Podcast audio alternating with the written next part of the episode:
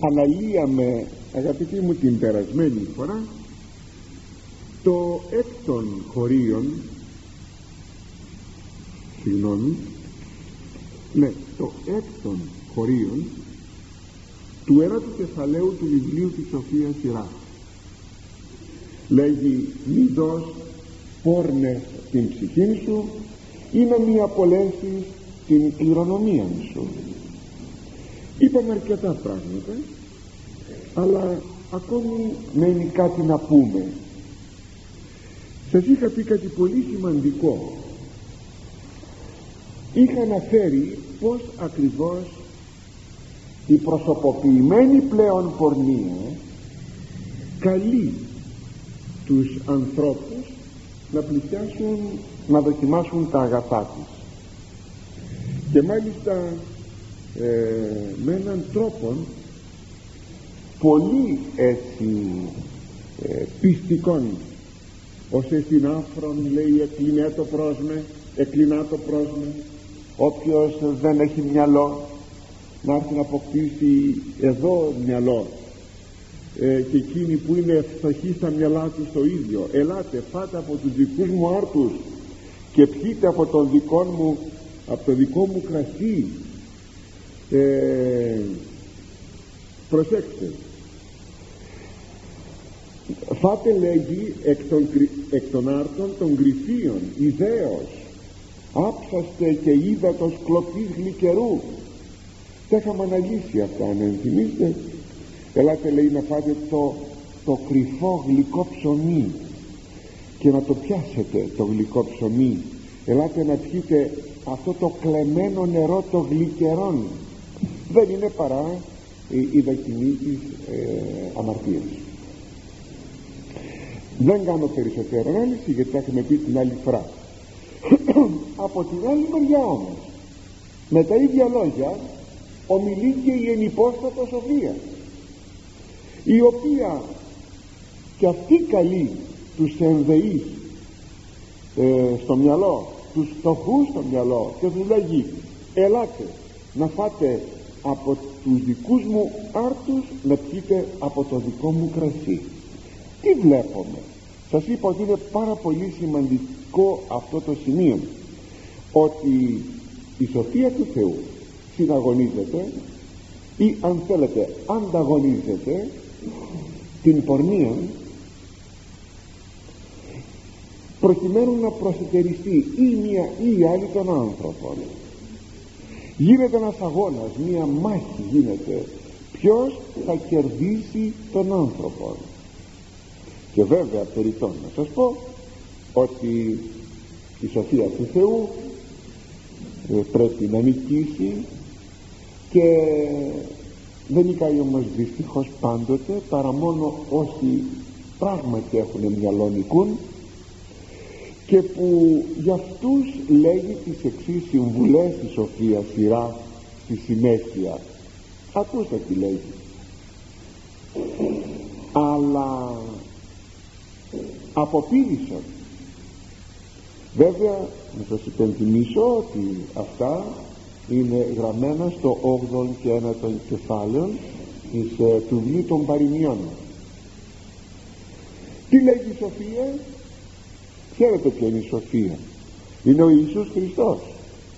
Ο μετέπειτα ενανθρωπίσας Υιός του Θεού. Η ενυπόστατος αυτό θα πει ενυπόστατος προσωπική σοφία. Δεν είναι μια αφηρημένη έννοια η σοφία αλλά είναι πρόσωπο. Είναι το δεύτερο πρόσωπο της Αγίας Τριάδος. Και τι λέγει; Όταν λέγει δεχτείς την πρόσκληση της πορνείας αποπήρησαν μη χρονίσεις εν το τόπο μη δε επιστήσεις το σον όνομα προς αυτήν ή να πολλήν ζήσεις χρόνων προσθεθεί δέση έτσι ζωής. Δηλαδή αυτό το αποπίδησαν είναι μια χαρακτηριστική λέξη σε ένα ρήμα χαρακτηριστικών που σημαίνει μια γρήγορη κίνηση απομακρύνσεως όπως όταν κάποτε δούμε ε, κάτι να γίνεται κοντά μας να πέφτει ένα τούβλο από πάνω από ένα, από ένα κεραμίδι από μια στεπή από μια ταράτσα. Τι κάνουμε; Καθόμαστε και το κοιτάζουμε ήσυχα; Ή πηδάμε από τον τόπο που είμαστε για να γλιτώσουμε; Να το ρήμα από πήδησον δηλαδή φεύγα γρήγορα. Με τη βήματα φύγε μακριά από την πορνεία διότι η φύση της τέτοια είναι που δεν πρέπει στη συνέχεια να χρονίσεις μη μείνεις παραπάνω μη χρονίσεις διότι θα σε καταβάλει. Μη δε επιστήσεις το σον όνομα προς αυτήν ούτε να της πεις το όνομά σου. Είναι έτσι πολύ χαρακτηριστικό αυτό. Μη πεις το όνομά σου σε αυτήν γιατί θα σε πάρει τηλέφωνο. Θα σε αναζητήσει στην αγορά.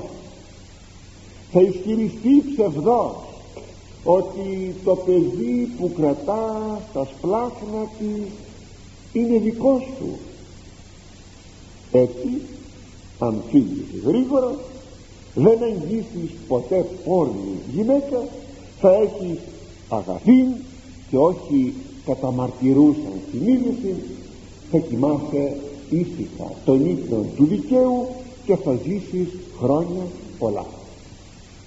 Αυτά έρχεται να μας πει αγαπητοί μου η ενυπόστατος σοφία και αυτό είναι βεβαίως μια αλήθεια χιλιομαρτυρημένη. Και προχωρούμε στον επόμενο στίχο στον 7 μη περιβλέπεις εν ρήμες πόλεως και εν τες ρήμης αυτής μη πλανώ.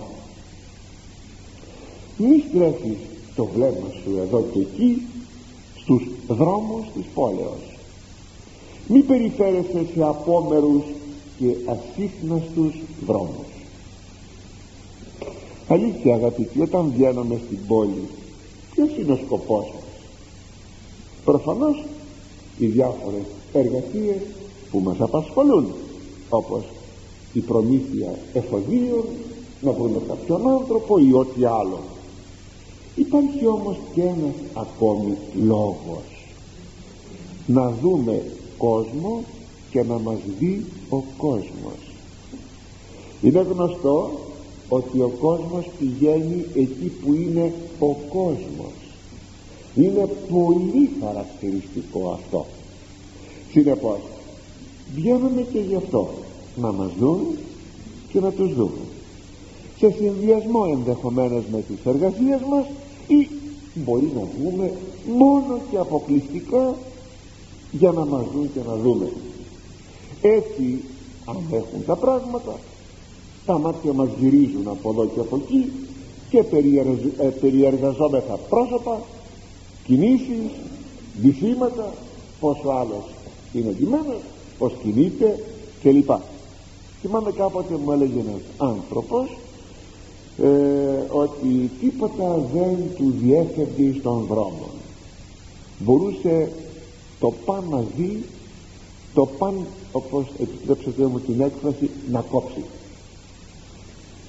Και απόλυσα όταν άκουσα να λέγει ότι τίποτα στο δρόμο δεν του διέφευγε ενώ θα έπρεπε πάρα πολλά πράγματα να μας διαφεύγουν αγαπητοί μου στον δρόμο. Διότι όταν περπατάμε βέβαια στον δρόμο δεν θα βάλουμε παροπίδες ούτε θα βάλουμε ένα τύφλο πάνι αναμφισβήτητα αλλά θα βλέπουμε χωρίς να βλέπουμε. Κάποτε ένας ασκητής ήλθε στην Αλεξάνδρεια. Έκανε τις δουλειές του και επέστρεψε στην σκήτη του. Τότε τον ρώτησαν οι συνασκητέ του τι είδες στην πόλη; Και εκείνος βεβαίωνε ότι δεν είδε κανέναν παρά μόνον τον Πατριάρχη. Και εθαύμασαν οι άλλοι που τον άκουσαν. Πράγματι έτσι πρέπει να κινούμεθα να βλέπουμε χωρίς να βλέπουμε. Δηλαδή να βλέπουμε χωρίς να παρατηρούμε. Να βλέπουμε ασαφώς. Μην κοιτάζουμε περιέργως τα πρόσωπα των ανθρώπων ούτε την περπατησιά τους ούτε τα ρούχα τους. Θα βλέπω μέσα στο ωραίο χωρίς να βλέπουμε. Αλλά όταν βλέπουμε όμως πως βλέπουμε άλλοτε υπάρχει η πονηρά επιθυμία για να κοιτάξουμε. Βλέπουμε τους ανθρώπους γιατί κυριαρχεί μέσα μας αυτή η επιθυμία η πονηρά η γενετησία επιθυμία. Και άλλοτε βλέπουμε γιατί έχουμε μία διάθεση να κατακρίνουμε. Αυτά τα δυο είναι. Ή βλέπουμε για να μπούμε σε έναν πειρασμό ε, ή για να κατακρίνουμε για κάτι που ενδεχομένως δεν μας αρέσει. και είναι αλήθεια ότι όταν έχουμε διάθεση φιλοκατήγορη τότε ίσως τίποτε δεν μας αρέσει. Τότε αυτός περπατάει στραβά εκείνη γύθηκε παράξενα ο άλλος έχει παράξενα χρώματα πάνω του. Αυτά που φοράει ο άλλος γελάει περίεργα και το καθεξής παντού πάντα έχουμε να κατηγορήσουμε γι' αυτό θέλει πάρα πολύ προσοχή όταν κινούμεθα εις τους δρόμους μιας πόλεως πρέπει να προσέχουμε πως ακριβώς βλέπουμε. Όταν συναντηθούμε με ένα πρόσωπο ή στην πόλη οπουδήποτε αλλού ακόμα και στην εκκλησία τελείως η εκκλησία και συζητάμε με το πρόσωπο αυτό εάν βέβαια δεν είναι πάρα πολύ γνωστό μας το πρόσωπο αυτό αλλά και γνωστό μας να είναι και να μην ανήκει στο δικό μας το φίλο να είναι του άλλου φίλου. Ένας άνδρας βλέπει μια γυναίκα. Τη γνωρίζει μπορεί κάποτε και πολλά χρόνια. Πως θα κοιτάμε; Πάλι θα κοιτάμε χωρίς να κοιτάμε. Λέγει ο Άγιος Ισάκος Ήρος πάνω σε αυτό ότι τον χρόνο σου όλων ή μάλλον τον περισσότερο σου χρόνο κάτω νεύων δηλαδή να έχεις τα μάτια σου κάτω. Όσο συζητάς μπορείς να βλέπεις κάπως αφηρημένα θα λέγαμε ασαφώς. Και κάπου αλλού πάλι κοιτάει και πάλι κοιτάει στο πρόσωπο και πάλι κοιτάει κάπου αλλού. Όχι να κοιτάζουμε κατάματα γιατί αυτό είναι ένας κίνδυνος έστω και αν το πρόσωπο αυτό είναι πάρα πολύ γνωστό μας αν θέλετε και συγγενικό μας μην νομίζετε μην νομίζετε τόσα πολλά πράγματα συμβαίνουν στον κόσμο αυτόν ώστε τόσο η Σοφία Σειρά όσο και εμείς που σας τα λέμε αυτά έχουμε ακούσει και δει τόσα πολλά. Γι' αυτό μιλάμε έτσι. Πάντως αν δούμε ένα άτακτον πρόσωπο ένα προκλητικό πρόσωπο τότε οπωσδήποτε θα φυλάξουμε την καρδιά μας από μια πονηρή επιθυμία. Και τότε δεν θα μείνουμε περισσότερο αλλά θα προσέξουμε, θα περπατήσουμε, θα φύγουμε. Δεν πρέπει δε και να κατακρίνουμε. Κάποτε πάλι ένας ασκητής είχε βρεθεί στην Αλεξάνδρεια και είδε μια πόρνη γυναίκα τρομερά προκλητική όπως περπατούσε προκαλούσε τους πάντες. Τι έκανε λέει; Έκλαψε και είπε για κοίτα αυτή η γυναίκα το παν κάνει για να ευχαριστήσει τους άνδρες που τους προκαλεί εγώ τι κάνω για να ευχαριστήσω τον Χριστό; Δηλαδή κάτι που είναι το αλμυρών κάτι που είναι το αμαρτωλών έγινε ύλη πνευματικής οικοδομής εδώ είναι το χαρακτηριστικό να μπορεί κανείς αυτό το βρώμικο αυτό το άσχημο αυτό το προκλητικό και το αμαρτωλό να το μεταβάλει σε μια ευκαιρία πνευματικής θα λέγαμε ε, εξάρχεως μέχρι κατανοίξεως εδώ πάντως θα ίσχυε σε αυτά που σας λέγω εκείνος ο ψαλμικός στίχος που λέγει είναι από το 118 ψαλμών απόστρεψον τους οφθαλμούς μου του μη ειδήν ματαιότητα Κύριε σε παρακαλώ εγώ δεν έχω τη δύναμη πάντοτε βοήθησέ με να στρέψω αλλού τα μάτια μου να μην δω εκείνο που είναι μάτιο και μάτιο σε μια πρώτη θα λέγαμε ερμηνεία είναι τα είδωλα αλλά και οτιδήποτε είναι παροδικό από την παρούσα ζωή λέγεται μάτιον συνεπώς μη δω πράγματα που θα σε οργήσουν είτε είναι αυτά είδωλα είτε είναι πράγματα που είναι κατασκευάσματα δικά σου μεν αλλά εμείς οι άνθρωποι τα έχουμε πονηρέψει και τα έχουμε κάνει άσχημα. Ακόμη το χωρίο αυτό μας συμβουλεύει να μην, να μην περιφερόμεθα σε απόμερους και ασύχναστους δρόμους της πόλης. Γιατί αν θυμόσαστε από τα προηγούμενα θέματα που κάναμε όλα τα χωρία αυτού του κεφαλαίου από το πρώτο αναφέρονται στο θέμα της ανηθικότητας. Έχουμε πει νομίζω αρκετά πράγματα. Συνεπώς όταν λέγει μη πηγαίνει σε, σε ασύχναστους δρόμους και τόπους στην άκρη της πόλεως θα ήθελε να πει ότι σε αυτούς τους απόμερους και ασύχναστους δρόμους καταφεύγουν οι άνθρωποι της ασωτείας και εκεί αμαρτάνουν.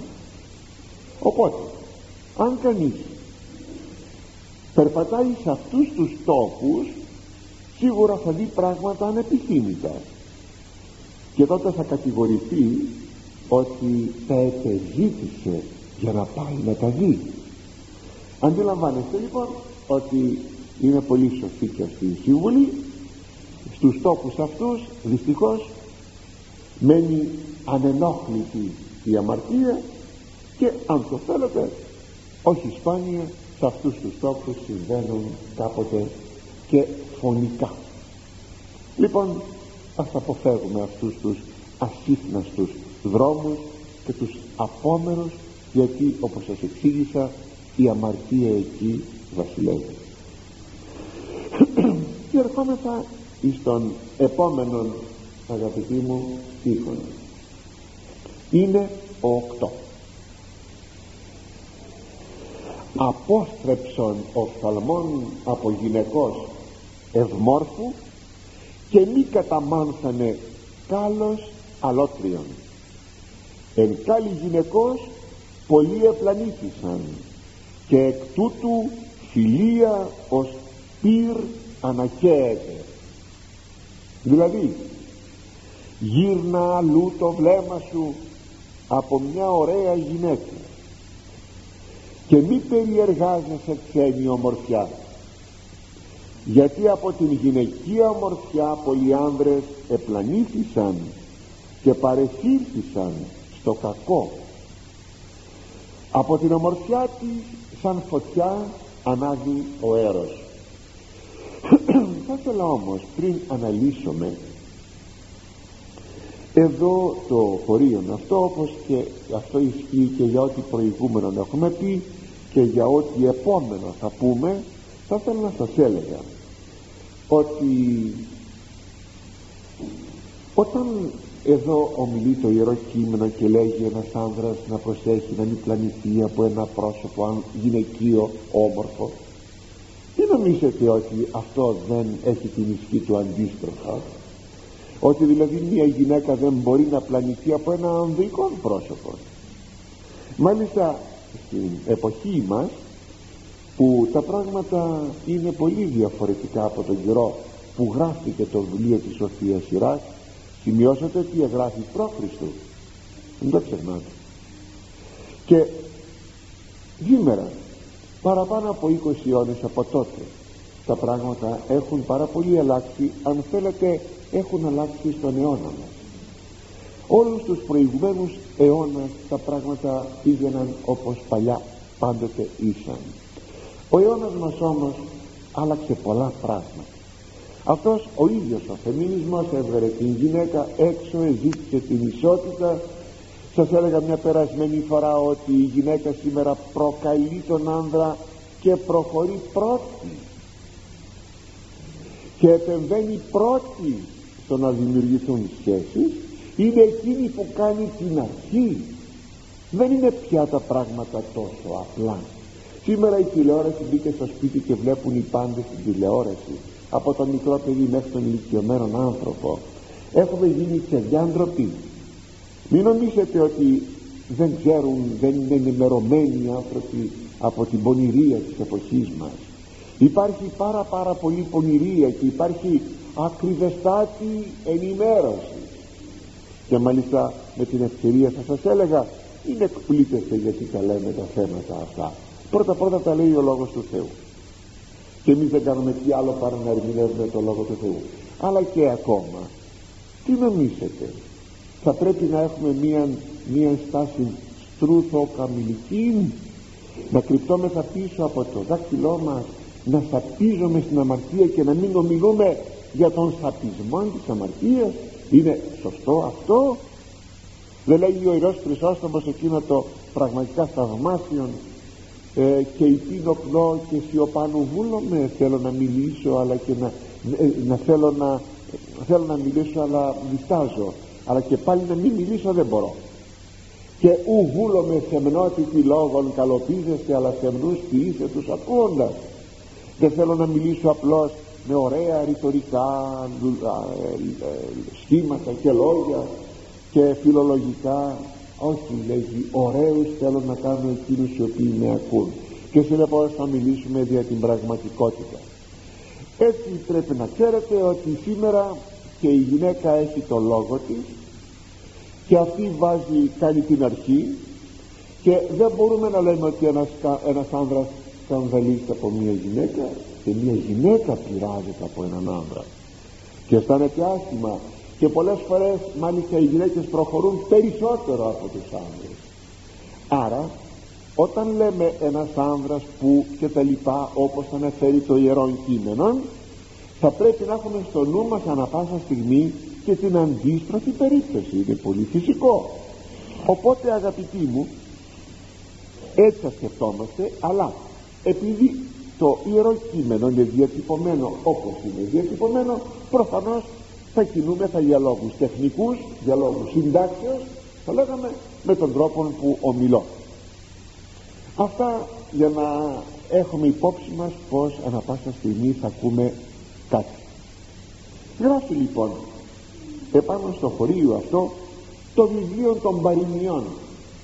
Λέγει είναι στο έκτο κεφάλαιο στίχος 25 μη σε νικήσει κάλους επιθυμίας μη δε αγρευθείς σεις οφθαλμής μη δε συναρταστείς από τον αυτής βλεφάρων. Πρόσεξε λέγει μη σε νικήσει η επιθυμία της ομορφιάς. Η ομορφιά αγαπητή μου είναι έργο του Θεού. Ένας ωραίος άνθρωπος δεν κατασκευάστηκε το Θεό δεν πήγε σε κανένα καλούδι και πήγε σε κανένα εργοστάσιο ένας ωραίος άνθρωπος. Η γυναίκα είναι. Η άνδρα είναι. Είναι έργο του Θεού. Ο Θεός τον έκανε ωραίων άνθρωπων αυτών των άνθρωπων και μάλιστα λέγεται για τον Ιησού Χριστόν ότι το λέγει κάλλη ωραίος κάλλη ωραίος.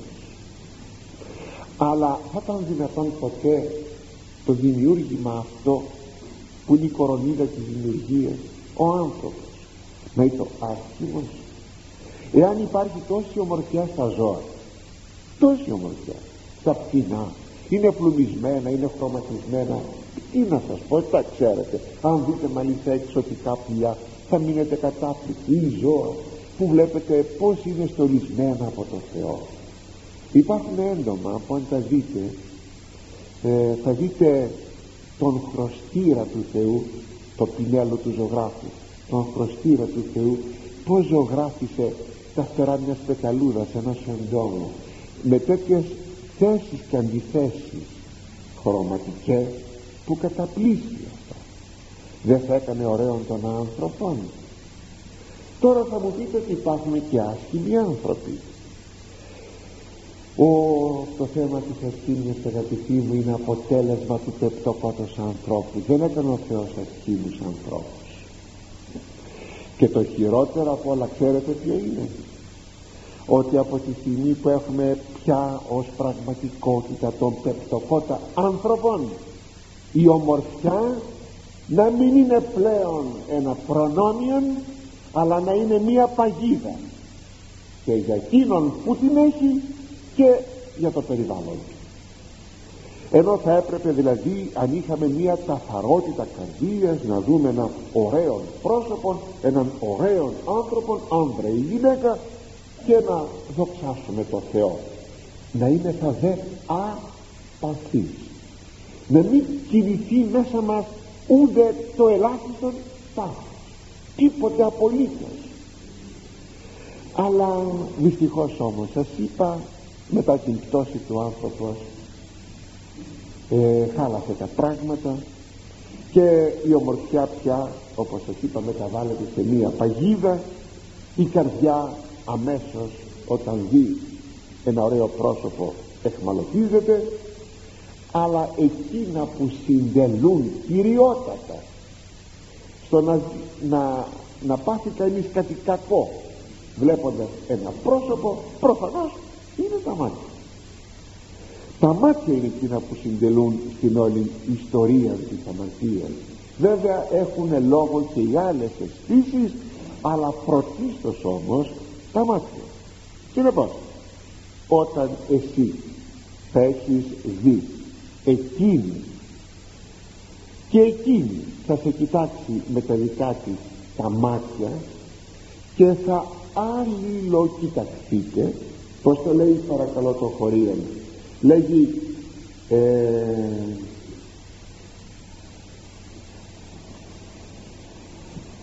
ότι τα βλέφαρά της λέει κινούνται σε σένα. Τα βλέφαρά της κινούνται σε σένα. Πρόσεξε. Τότε όταν έχω συναντηθούν αγαπητοί μου τα μάτια τότε υπάρχει μία αλληλό εχμαλωσία μπορεί κάποτε να κοιτάξουμε αλλά να μην κοιτάξουμε στα μάτια. Ίσως εκεί ακόμα δεν έγινε η εχμαλωσία αλλά προημιάζεται η εχμαλωσία όταν όμως συναντηθούν τα μάτια τότε έχουμε πια την εχμαλωσία μια τέτοια εχμαλωσία μέχρι θανάτου λίγοι είναι εκείνοι οι οποίοι ερωτεύονται και σου λέγουν θα σκοτωθώ εάν δεν πάρω αυτή την γυναίκα θα πεθάνω θα αυτοκτονήσω εάν δεν πάρω αυτόν τον νέο τόση δύναμη τόση δύναμη. Μα δεν είναι δύναμη του Θεού ούτε δύναμη του ανθρώπου. Είναι δαιμονική δύναμη. Διότι εάν είδες κάτι και αυτό συντελεί την αυτοκαταστροφή σου προφανώς δεν είναι ούτε από τη φύση σου ούτε από το Θεό. Είναι αγαπητοί μου από το διάβολο. Γι' αυτό ακριβώς το λόγο συμβουλεύει πάλι η Σοφία σειρά απόστρεψον οφθαλμών από γυναικός ευμόρφου. Είδες μια όμορφη γυναίκα γύρω το κεφάλι σου από την άλλη μεριά. Μην ασχοληθεί.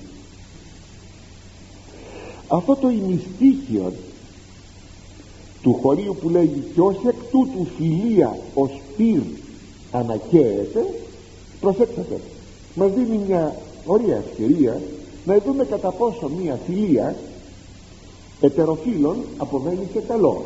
Τι λέγει; Ως εκ τούτου φιλία ως πυρ ανακαίεται φιλία. Λέγει η Σοφία σειρά πάλι ως πυρ ανακαίεται ε; ως πυρ ανακαίεται. Σαν φωτιά καίγεται. Τι σημαίνει; Προσέξτε. Λέει ο παροιμιαστής. Λέει το βιβλίο των παροιμιών απεπλάνησε δε αυτόν πολλή ομιλία. Βρόχιστε της αποχηλαίων εξόχυλεν αυτόν. Τον απεπλάνησε λέγει ομιλία θα πείσει αναστροφή. Τον απεπλάνησε η πολλή συντροφιά. Και με τα πολλά της λόγια που μοιάζουν με βρόχους δηλαδή με σκηνιά που είναι θηλιές τον εξόκυλε τον έριξε έξω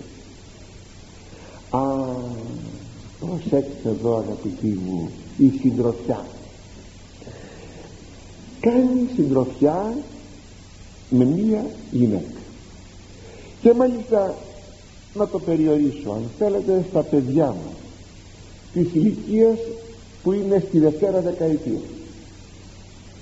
Όταν πια είναι κάπου εκεί τελευταία τάξη του δημοτικού μέχρι 20 χρονών και πέρα φυσικά αλλά κυρίως αυτήν την περίοδο της εφηβείας τους απασχολεί πάρα πολύ το θέμα κατά πόσο μπορούν να έχουν μία φιλία με το άλλο φίλο. Πιστέψτε με πιστέψτε με στο ανώτερο καθηγητικό που κάνουμε στη Λάρισα πόσες απορίες κατά καιρούς πέφτουν μέσα στο κουτί των απορριών με αυτό το θέμα. Είναι αμαρτία να έχουμε λέγει έναν φίλον μία φίλη. Δεν θα έχουμε κακόν σκοπό είναι αμαρτία. Σε τι θα πήρατε; Γιατί απλούστατα αγαπητοί μου σήμερα έχει γίνει της μόδας. Και τα παιδιά μας αναζητούν τη συντροφιά του άλλου φίλου. Έτσι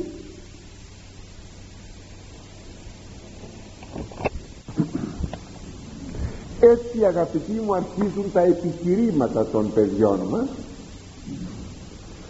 λέγοντας και τι θα έβλαψε να είχε κανείς έναν φίλο ή μία φίλη; Ε, εξάλλου όλοι έτσι κάνουν.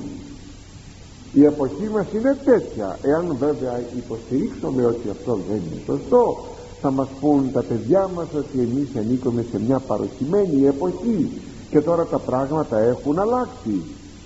Ε, ακόμα ότι αν υποτεθεί ότι κάνουν ε, ομόφιλη φιλία δηλαδή τα κορίτσια με τα κορίτσια και τα αγόρια με τα αγόρια θα μας πούν ακούσατε ότι θα παρεξηγηθούν στο σχολείο. Τι λέγει το είχα ακούσει αυτό είναι περίεργο πράγμα να λέει μια κοπέλα στην προτροφή της μητέρας δεν μου να κάνεις παρέα με κορίτσια γιατί κάνεις μια αγόρια. Τι να με παρεξηγήσουν ότι κάνουμε κορίτσια παρέα. Ακούσατε; Περίεργα πράγματα. Ενώ θεωρείται νορμάλ φυσιολογικός ο άνθρωπος να κάνει παρέα το αγόρι με το κορίτσι και λοιπά. Δεν βλάπτεις; Δεν έχουμε, ε, δεν έχουμε τίποτα να πάθουμε; Μπορούμε να γίνεται αυτή η φιλία. Έρχεται αγαπητοί μου όχι η δική μου απάντηση ούτε η δική σας αλλά η θεόπνευστος απάντηση. Και λέγει από τις παροιμίες 6,27 έως 29 αποδείσει της πυρ εν κόλπο τα δέη μάτια ου κατακάψεις θα σφίξει στην αγκαλιά του τη φωτιά και φωτιά τα ρούχα του δεν θα πάρουν. Ή περιπατήσει της επανθράκων πυρός τους δε πόδας ου κατακάψει θα περπατήσει κανείς με γυμνά ποδάρια επάνω στα κάρβουνα και τα, και τα πόδια του δεν θα κατακαούν ούτως πά ο απτόμενος αυτής. Έτσι παθαίνει όποιος εγγύζει τον άλλον άνθρωπο. Δηλαδή την κοπέλα ένα αγόρι ή όπως σας είπα αντίστροφα δεν μπορεί να έχει φιλία. Αυτή η φιλία οπωσδήποτε θα βγει σε κακό. Ακούσατε το και μάθετε το. Η ετερόφιλη φιλία είναι ένας μύθος η πραγματικότητα είναι ότι σύντομα θα έχουμε την πτώση της πορνείας. Και αν δεν συμβεί πτώση πορνείας οπωσδήποτε, οπωσδήποτε δεν θα υπάρξει πνευματική προκοπή είναι αδύνατο να προκόψει κανείς πνευματικά. Είναι ανάγκη αν είναι χριστιανός να προκόψει πνευματικά. Είναι αδύνατον αδύνατον να προκόψει πνευματικά εάν διατηρεί ετερόφιλη φιλία υπάρχει βέβαια και η άποψη που σήμερα θα λέγαμε ευρέως επικρατεί ότι για να έχεις μια προκοπή στην πνευματική σου ζωή πρέπει να έχεις και μια γενετησία έξαρση ακριβώς λέει τότε θα έχεις, θα έχεις προκοπή πνευματική όταν έχεις γενετησία έξαρση. Δεν είναι καθόλου σπάνιο να δείτε κάποιον σήμερα από τους νέους μας από το ένα χέρι να κρατάει κομοσύνη και να πηγαίνει και συχνά στο Άγιον Όρος και από το άλλο χέρι να έχει αγκαλιά της φιλενάδας του είναι αυτή η θεωρία. Το επιχείρημα έτσι λέγει εμπνέεται. Αγαπητοί μου μη πλανόμεθα. Πρόκειται για έναν σύγχρονο νικολαϊτισμό. Ενθυμίστε την περασμένη φορά κάτι πήγα να σας πω. Και η γλώσσα μου κοκάλωσε και δεν μπόρεσα να σας το πω και πάλι κοκαλώνει και δεν μπορώ να σας το πω. Σας λέω μόνο ότι αυτός ο σύγχρονος νικολαϊτισμός μέσα ακριβώς στην εκκλησία μας επικρατεί αυτή τη στιγμή. Και πολλοί νέοι μας και νέες μας τον πιστεύουν. Τι είναι ο Νικολαϊκισμός; Ήταν μια αίρεση τότε στην πρώτη εκκλησία αναφέρεται μάλιστα και στο βιβλίο της Αποκαλύψεως ή το κάποιος Νικόλαος τουλάχιστον θεωρείται ότι είναι ο πάτρον αυτής της αιρέσεως ο οποίος λέγει ε, έλεγε ότι μπορεί κανείς να συμβιβάζει τα πράγματα. Δηλαδή με άλλα λόγια έπρεπε να φύρει την σάρκα παρά χρήστε δι της αρκή έλεγε ότι πρέπει να καταστρέψουμε το σώμα για να σώσουμε το πνεύμα και το καταστρέφουμε με τις ειδονές. Οπότε με το αζημίωτο θα λέγαμε έχουμε και τη σωτηρία μας και απολαμβάνουμε και τις ειδονές του σώματος μιας χαράς. Σας είπα με το αζημίωτο αντιλαμβάνεστε λοιπόν αγαπητοί ότι αυτός ο Νικολαϊτισμός παρότι έχουν περάσει 2.000 χρόνια από τότε που είναι εμφανίστη σήμερα ξαναζωντανεύει πάλι στην πατρίδα μας. Βεβαίως αν θέλετε στους αιρετικούς εκεί ανθεί αυτή η αίρεση στα παιδιά του Μω δεν είναι παρά Νικολαϊτισμός αλλά δεν μας ενδιαφέρει τι επικρατεί μέσα στις αιρέσεις. Οι αιρέσεις από μόνες τους είναι καταδικασμένες. Μας ενδιαφέρει όμως μέσα στην εκκλησία μας να μην μπορούν να κινούνται αυτά τα πράγματα. Να υπάρχουν άνθρωποι οι οποίοι μπορεί να υποστηρίζουν τέτοιες θέσεις. Ότι πρόκειται περί μιας καταστάσεως νόσου και αποβλήτου το λέει η ίδια η πραγματικότητα της ζωής ότι μια τέτοια φιλία είναι άκρος επικίνδυνη και όπως σας είπα δεν υπάρχει καμία πνευματική προκοπή. Έχουμε ένα κατάντημα. Μόνο το κατάντημα βλέπουμε και φυσικά εκείνοι που έχουν το πνεύμα του Θεού βλέπουν αυτό το κατάντημα διότι εκείνοι που δεν έχουν το πνεύμα του Θεού γιατί έχουν υπερηφάνεια αυτό το κατάντημα δεν το βλέπουν και σου λέει πού το βλέπεις το κατάντημα; Ωστόσο αγαπητοί μου επιτρέψατε μου να πω μόνο ο ταπεινός που θα δεχθεί το θεόπνευστον λόγων του Θεού το θεόπνευστον λόγων της Γραφής μόνον αυτός θα σωθεί. Θα πει τι λέει η Γραφή; Ποιος βάζει φωτιά λέει στον κόλπο του στην αγκαλιά του και δεν καίγεται. Δεν καίγονται από τα ρούχα του.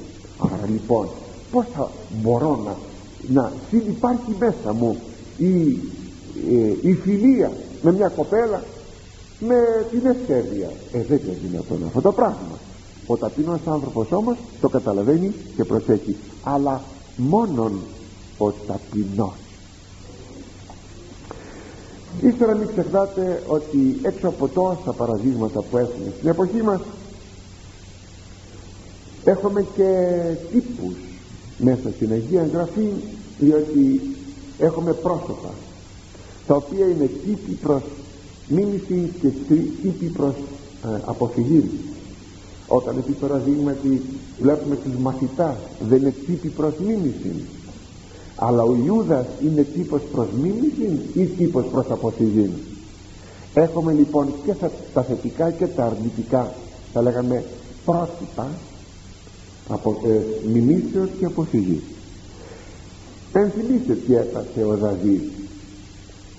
Μία θερμή ένα θερμό απόγευμα μετά από τον μεσημεριάτικο του ύπνο ανέβηκε πάνω στην ταράτσα του παλατιού του να πάρει λίγο φρέσκο αέρα. Το κλίμα του περιβάλλοντος ή το κατάλληλον θα λέγαμε. Από το ύψωμα που ήταν από την ταράτσα του είδε από το παράθυρο ενός γειτονικού σπιτιού μια πολύ ωραία γυναίκα να παίρνει το μικρό της αυτό ήταν ήταν η Βυρσαβέ παντρεμένη γυναίκα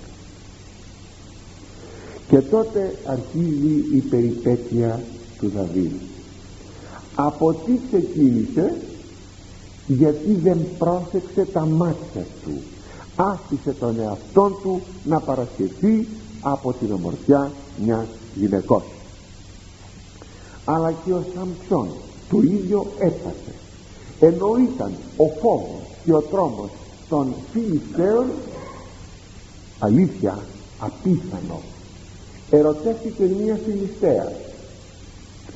Και κατοικούσε μέσα στους Φιλιστέους ενώ ήσαν εχθροί των Εβραίων και τους κυνηγούσε. Ο Σαμψόν το περίεργο. Γιατί; Διότι η Δαλιδά ήταν ωραία και εχμαλωτίστηκε η καρδιά του Σαμψόν με την γνωστή παρακάτω ιστορία του. Αλλά εκείνη η ιστορία που κυριολεκτικά μας καταπλήσει είναι όπως περιγράφεται στο βιβλίο Ιουδής που ο στρατηγός των Σύρων ο Ολοφέρνης έρχεται και κυριεύει μία πόλη και τότε μία γυναίκα η Ιουδή πανέμορφη χείρα ευσεβεστάτη εσκέφτηκε να γίνει ήρωος να γλιτώσει το λαό της από τους ε, Ασσυρίους και τότε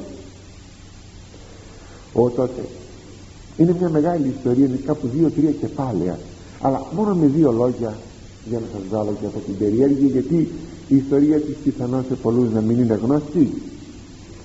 Επήρε μια δούλη της βγήκε ενώ ήταν πενθούσα γυναίκα. Χείρα ήταν. Φορούσε μαύρα. Ντύθηκε με τα καλύτερά της ρούχα στολίστηκε και έβαλε και αρώματα. Επήρε η δούλη ένα καλαθάκι με τρόφιμα και πάνε για το στρατόπεδο των Ασσυρίων. Πέσανε στους πρώτους σκοπούς. Λέγει η Ιουδή θέλουν να δω το στρατηγό. Όλοι εχμαλωτήθηκαν από την ομορφιά. Την πήγαν στην σκηνή του Ολοφέρνους και αυτή έβαλε μια βαθιά μετάνοια. Ο Ολοφέρνης ζαλίστηκε μόλις την ίδια από την ομορφιά και είδε ότι ήταν μια Εβραία. Ποιος ξέρει γιατί πως ευρέθηκε στο στρατόπεδο. Εκείνη είπε ότι είχε την πρόθεση να τον βοηθήσει στα σχέδιά του. Οπότε ήταν για αυτόν και μια ευκαιρία να κυριεύσει την πόλη. Του είπε μόνο ότι θα έπρεπε να παρακολουθεί ε, κάποιες κινήσεις των συμπατριωτών της για να δίνει κάποιο σύνθημα εις αυτόν. Του είπε δε ότι κάθε βράδυ έπρεπε να πηγαίνει να κάνει την προσευχή της έξω από το στρατόπεδο και ότι ακόμα θα έτρωγε από τα δικά της τα φαγητά γιατί ο νόμος έτσι ε, υπηγόρευε να τρώει από τα δικά της φαγητά. Λέει μάλιστα το καλάθι τι είχε μέσα κάτι σίκα και τα λοιπά. Το απεδέχθη ο Ολοφέρνης αυτό κράτησε μερικές ημέρες. Πήγαινε κάθε βράδυ αυτή έξω ζήσε να κάνει την προσευχή της αλλά έκανε, έκανε και την προσευχή της αλλά ήταν το σχέδιό της. Αυτός την έβλεπε είχε ανάψει αλλά δεν τολμούσε να την πειράξει. Κάποιο βράδυ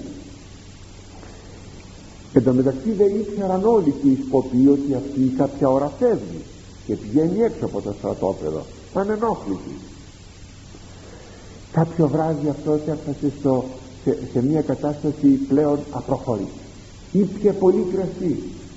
Και όπως ήταν βαθιά μεθυσμένο λέει Θεέ μου βοήθησε με τώρα. Φύλαξέ με. Βοήθησέ με να γλιτώσω το λαό μου η Δούλπης ήταν απ' έξω συνεννοημένη έξω από τη σκηνή. Και παίρνει το ξύφος που ήταν κρεμασμένο πάνω από το κεφάλι. Του ολοφέρνου και του κόβει το κεφάλι πέρα για πέρα. Το βάζει μέσα στο καλάθι της και χωρίς να συνέβη σαν να μην συνέβη τίποτα. Ήσυχα και ωραία. Φεύγει από το στρατόπεδο εξάλλου ήξεραν οι σκοποί ότι αυτή πάει να κάνει την προσευχή. Με τη δούλη της και πηγαίνει στην πόλη της και φωνάζει από μακριά ανοίξτε μου ανοίξτε μου και όταν απεκάλυψε μέσα στο καλάθι της το κεφάλι του στρατηγού έμειναν έκπληκτοι όλοι. Την ιστορία παρακάτω την ξέρετε τόσο πολύ ετρομοκρατήθησαν το άλλο πρωί. Οι Ασσύριοι όταν είδαν τον στρατηγό τους αποκεφαλισμένος ώστε διέλυσαν την πολιορκία και τράπησαν στη γη τι κατάφερε μια γυναίκα; Τι χρησιμοποίησε για να το πετύχει την ομορφιά εάν όμως ο Ολοφέρδης έλεγε εγώ είμαι στρατηγός αυτή τη στιγμή έχω να επιτελέσω ένα καθήκον. Δεν θέλω να έρθει καμία γυναίκα πλάι μου και το δυστύχημα είναι ότι αυτή η ιστορία μέσα στους αιώνας επαναλαμβάνεται ίσως αν διαβάσετε την ιστορία των Γερμανών επικατοχής εδώ στην Ελλάδα θα βρείτε τέτοιες περιπτώσεις γυναικών που εξυπάτησαν Γερμανούς και επέτυχαν ένα σκοπό. Δηλαδή είναι πάντοτε ένας κίνδυνος όταν η ωραία γυναίκα ε, επιβληθεί εις τον άνδρα γι' αυτό αγαπητοί μου θα πρέπει να υπάρχει μεγίστη προσοχή στο σημείο αυτό. Οπότε δικαιώνεται και η σοφία του Θεού που λέγει πολλούς γαρ πρόσασα καταβέβλησε και αναρρύθμιτη συν ους πεφώνευκεν. Πολλούς λέγει αφού τους πλήγωσε τους, ε, τους ε, κατέβαλε τους ενίκησε και αναρρύθμιτοι είναι εκείνοι τους οποίους έχει φωνέσει γι' αυτό αγαπητοί μου και ο σοφός Σιράκ που έζησε αυτή την πραγματικότητα της ζωής και είδε πόσο ολισθηρή είναι ολισθηρά είναι τα μονοπάτια της αμαρτίας. Γι' αυτό και καταφεύγει σε προσευχή που αλλού στο Θεό; Και του λέει; Κύριε Πάτερ και Θεέ ζωής μου με θεωρισμόν οφθαλμών μη δώσμη και επιθυμίαν απόστρεψον απ' εμού. Κοιλίας όρεξη και συνουσιασμό μη καταλαβαίνω σαν με και ψυχή ανεγή μη παραδώσμε δηλαδή Κύριε Θεέ και Πατέρα της ζωής μου μην επιτρέψει να έχω περίεργα μάτια και πονηρή επιθυμία απομάκρυνε την από μένα. Μη κυριαρχήσουν πάνω μου η κοιλιοδουλία και οι γενετήσιες επιθυμίες. Μην επιτρέψει να κυριαρχηθώ από αδιάντροπη ψυχή είναι αξιοσημείωτος ο τελευταίος στίχος αγαπητοί μου που λέγει μην επιτρέψεις να πέσω στα χέρια αδιαντρόπου ψυχή ποια είναι αυτή η αδιάντροπη ψυχή είναι αγαπητοί μου η πόρνη γυναίκα. Είναι αδιάντροπη. Και όταν κανείς μπλεχτεί μπερδευτεί μέσα στο δίχτυ της τότε γίνεται εχμάλωτη, εχμάλωτος μιας τέτοιας γυναικός. Και για να μην συμβεί αυτό όπως και όλες οι άλλες θέσεις που είπαμε εις το χωρίο που μας αναφέρει ο Σοφός Ράς πρέπει να ακολουθηθεί εκείνο που λέγει ο ίδιος ιερός συγγραφέας. Εσχίδεστε από οράσεως γυναικός εταίρα δηλαδή να ντρέπεστε να δείτε άτακτη γυναίκα. Να ντρέπεστε. Είδατε κάπως έτσι τα πράγματα στον δρόμο ή οπουδήποτε. Γυρίστε το κεφάλι αλλού για να γλιτώσετε. Και ερχόμεθα αγαπητοί μου εις των τελευταίων στίχων αυτής της σειράς των θεμάτων που κάναμε που αναφέρεται εις τα θέματα αυτά των σχέσεων ανδρών και γυναικών. Δηλαδή τα θέματα σχέσεων των δύο φίλων είτε στα νέα μας παιδιά είτε στους μεγάλους. Λέγει αυτό το χωρίο το ένατον του ενάτου κεφαλαίου.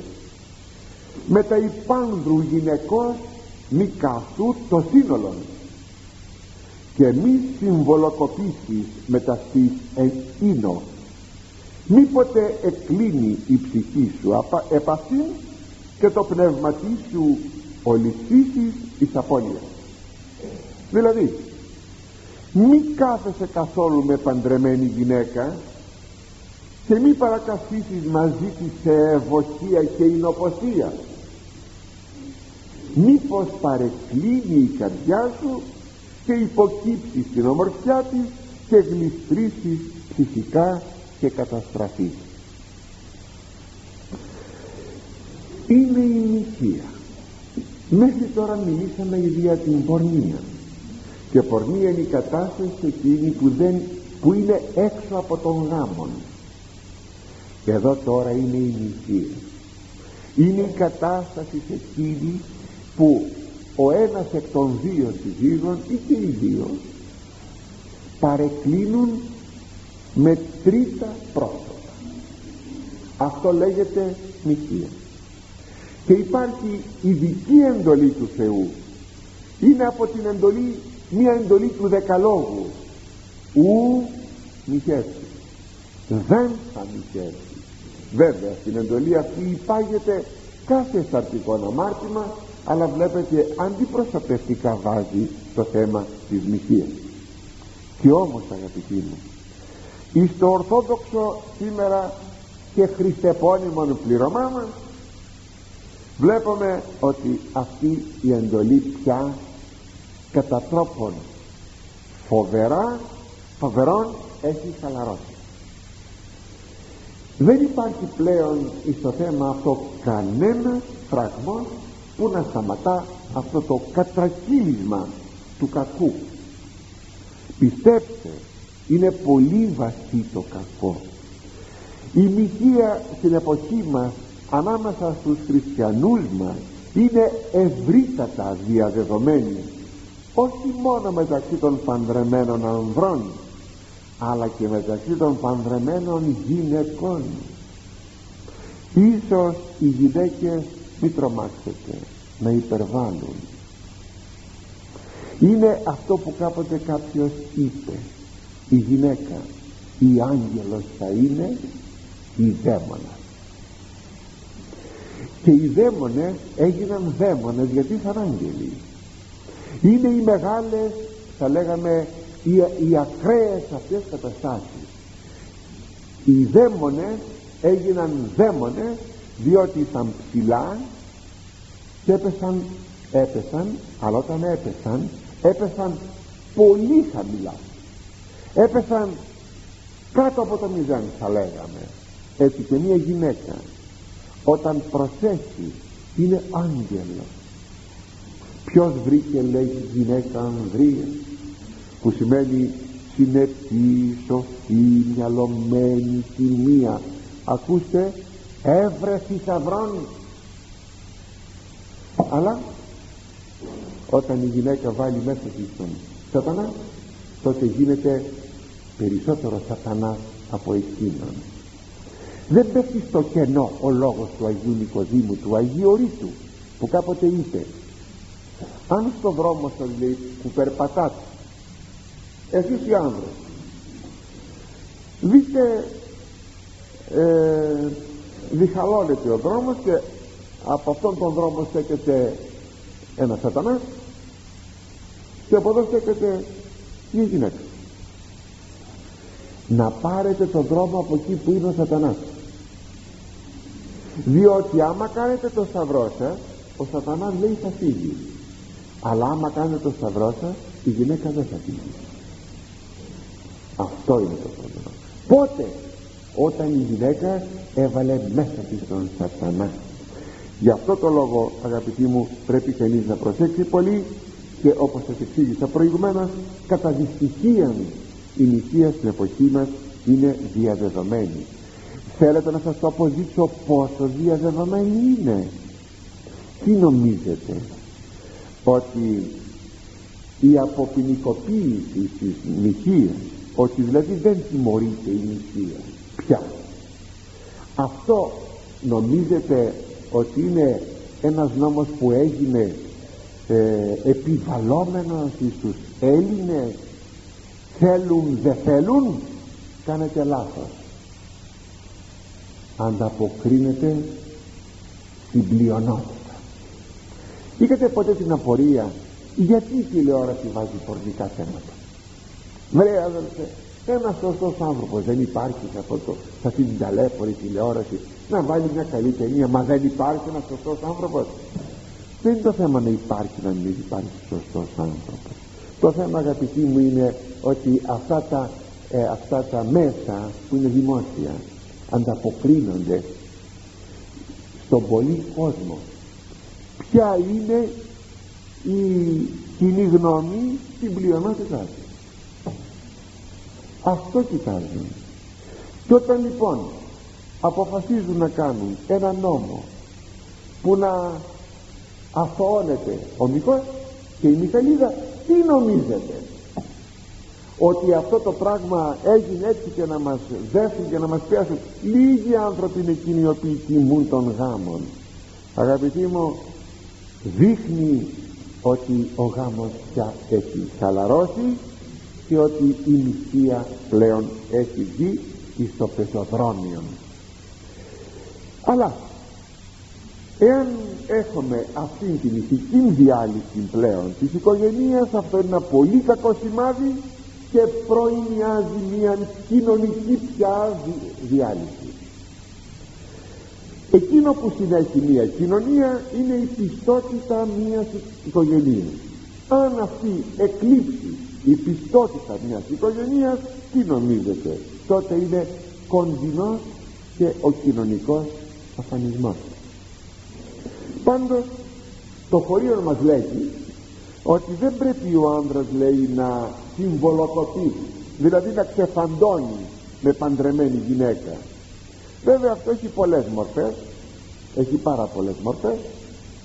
Αλλά ίσως η χειρότερη μορφή από όσες μπορεί να υπάρχουν τι νομίζετε ότι είναι; Που δείχνει βέβαια και τον βαθμό σύψεως αν θέλετε. Ποιο είναι; Ότι δύο ή περισσότερες οικογένειες μπορούν να ξεφαντώνουν μεταξύ τους ενώ βρίσκονται παρόντες και οι σύζυγοι. Και εσύζυγοι όλοι μαζί για να δημιουργούν το δίθεν ανύποπτον του πράγματος. Να τα έχει φτιαγμένα η κυρία με τον κύριο της άλλης οικογένειας αλλά δημιουργούν φιλίες δημιουργούν κουμπαριές αλληλοκαλούνται αλληλοδιασκεδάζουν βρίσκονται μαζί διαρκώς για να δημιουργούν αυτό το το ανύποπτον ότι δεν υπάρχει τίποτα. Μπορεί από την άλλη μεριά δε είτε στη γνώση να είναι είτε να μην είναι στη γνώση μπορεί και ο Κύριος να τα έχει με την κυρία της άλλης οικογένειας αυτό δείχνει νομίζω ε, των βαθμών ύψεως όπως σας είπα. Γιατί το κακό είναι ότι σήμερα οι οικογένειες συνδιασκεδάζουν στα κέντρα διασκεδάσεως με πάρα πολύ απρόσεκτων τρόπων και εκεί δίδονται ποικίλε αφορμές και ευκαιρίες για την αμαρτία της νικίας. Αλλά κάποτε αυτό γίνεται στο σκοτάδι. Σήμερα δεν γίνεται πια στο σκοτάδι. Έχουν αποβληθεί και τα τελευταία αγαπητοί μου προσχήματα ντροπή και οι άνθρωποι αμαρτάνουν πλέον χωρίς να ντρέπονται. Αν κανείς όμως θα ήθελε να κινηθεί στο σκοτάδι να κινηθεί, στο, να κινηθεί κρυφά γιατί έτσι νομίζει ότι κατορθώνει να αποφύγει τα μάτια του κόσμου ή του σπιτιού του χωρίς βεβαίως να καταφέρνει και να αποφύγει τα μάτια του Θεού. Τότε θα λέγαμε γι' αυτόν ισχύει εκείνο που λέγει ε, η Σοφία Σειράς. Άνθρωπος παραβαίνων από τις κλίνης αυτού λέγον εν την ψυχή αυτού της με ορά αυτός που γλιστρά από το κρεβάτι το συζυγικό και πηγαίνει σε τρίτο τόπο. Ποιος με βλέπει σκότος κύκλο μου. Σκοτάδι γύρω μου. Και οι τύχοι λέει με καλύπτουν. Και κανείς δεν με βλέπει. Τι ευλαβούμε; Να τραπώ ή να φοβηθώ; Των αμαρτιών μου μην μου το ο ύψιστος. Τις αμαρτίες μου δεν θα δυστημηθεί ο Θεός. Είναι αυτό που λέμε ε, θα με συγχωρήσει ο Θεός. Δεν βαριέσαι ο Θεός ε, τάσα ξέρω εγώ δεν βλέπει ότι εγώ ε, δεν κατανοούμε από τη σύζυγό μου ότι η σύζυγός μου θρησκεύει και δεν ακολουθεί τον σύζυγό της στις απαιτήσεις του. Δεν βλέπει ότι ε, ο, η σύζυγός μου είναι άρρωστη είναι ασθενής ή ό,τι άλλο. Ε, λίγο κατανόηση το πράγμα. Ο θα με συγχωρήσει και οφθαλμεί ανθρώπων ο φόβος αυτούς. Μένει μόνο στο φόβο των ανθρώπων. Τίποτε άλλο. Και ούτε έγνω. Και δεν γνωρίζει ότι οφθαλμοί Κυρίου μυριοπλασίως ηλίου φωτεινότεροι επιβλέποντες πάσας οδούς ανθρώπων και κατανοούνται εις απόκριφα μέρη. Σε βλέπει ο Θεός ταλέπορε πριν ύψιστούν τα πάντα είναι γνωστά σε όλα είναι γνωστά όλα εις Αυτόν. Έτσι και μετά από την συντέλεια μιας πράξεως έτσι πρόσεξε θα σε θεατρήσει ο Θεός τις πλατείες ό,τι κρυφό έκανες και θα πιαστείς από εκεί